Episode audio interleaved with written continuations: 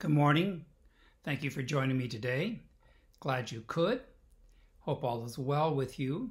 Certainly is here, so we're delighted that you could be here with us.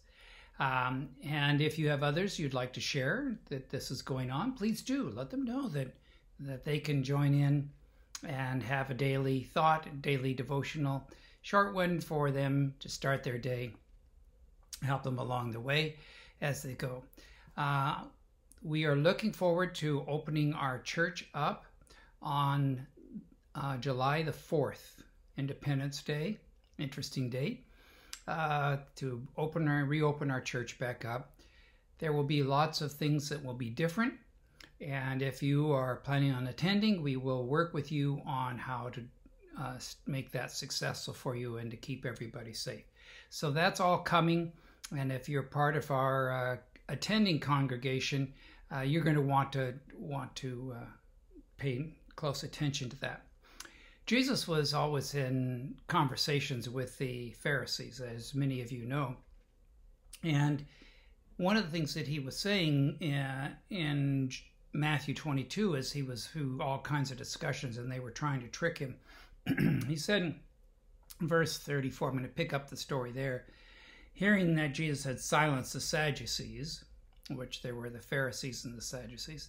The Pharisees, who were sticklers for the law, got together, and one of them, an expert in the law, tested Jesus with this question Teacher, which is the greatest commandment in the law? Meaning all of the Torah, meaning the first five books of the Bible. What is the greatest commandment that God gave us? And Jesus immediately replied, Love the Lord our God with all your heart, with all your soul, and with all your mind. This is the first and greatest commandment. And the second is like to it love your neighbor as yourself. All the law and the prophets hang on these two commandments. All of the Bible hangs on those two commandments. Love the Lord your God with all your heart, with all your soul, with all your mind, and love your neighbor as yourself.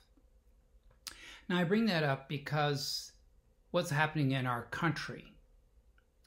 If we had taken these two great commandments, to love God and to love our fellow man with all our hearts, things would be far different.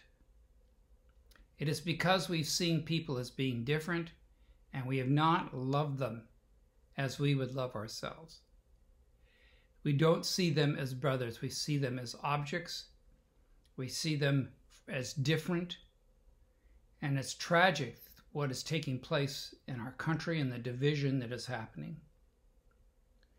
All of God's children, regardless of where they're from, regardless of their background, regardless of the color of their skin, regardless of everything, their status, their education, they are all God's children. And God has called us even to love our enemies. So loving them treating them as we would treat ourselves is important principle. As I look at the devastation and things that are happening, I would reach out and love the family, I believe, of those who have lost loved ones, whether they are on law enforcement, whether they have been um, treated badly, abused, killed by the. I believe that God would instill in my heart to love them. I'm not perfect about it, but I do want to be loving towards others. And I want God to teach me how to love others more fully and more deeply. I hope that's your desire too, as well, is to be loving and caring for others and to help them and to be with them in their time of need, and to see them as, as people, as God's children, to love them as God loves them. That's something we have to ask for and something that we have to be taught.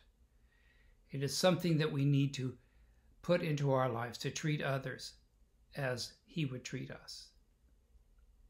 Dear Lord, I thank you for the lesson that we are to great commandments of love the Lord thy God with all thy heart, with all our soul, with all our mind, and to love our neighbors as we would love ourselves. Oh Lord, these are the great two principles of which your great kingdom is built. I ask that you can put those and write those laws in our hearts, that the great act of loving others and being kind would stop so much. Bring love to our hearts, bring love to our country. I thank you, Lord, for hearing our prayer. Be with us as we recover from so many things. In Jesus' name, amen. All right, we will see you tomorrow. God bless you. Have a great day.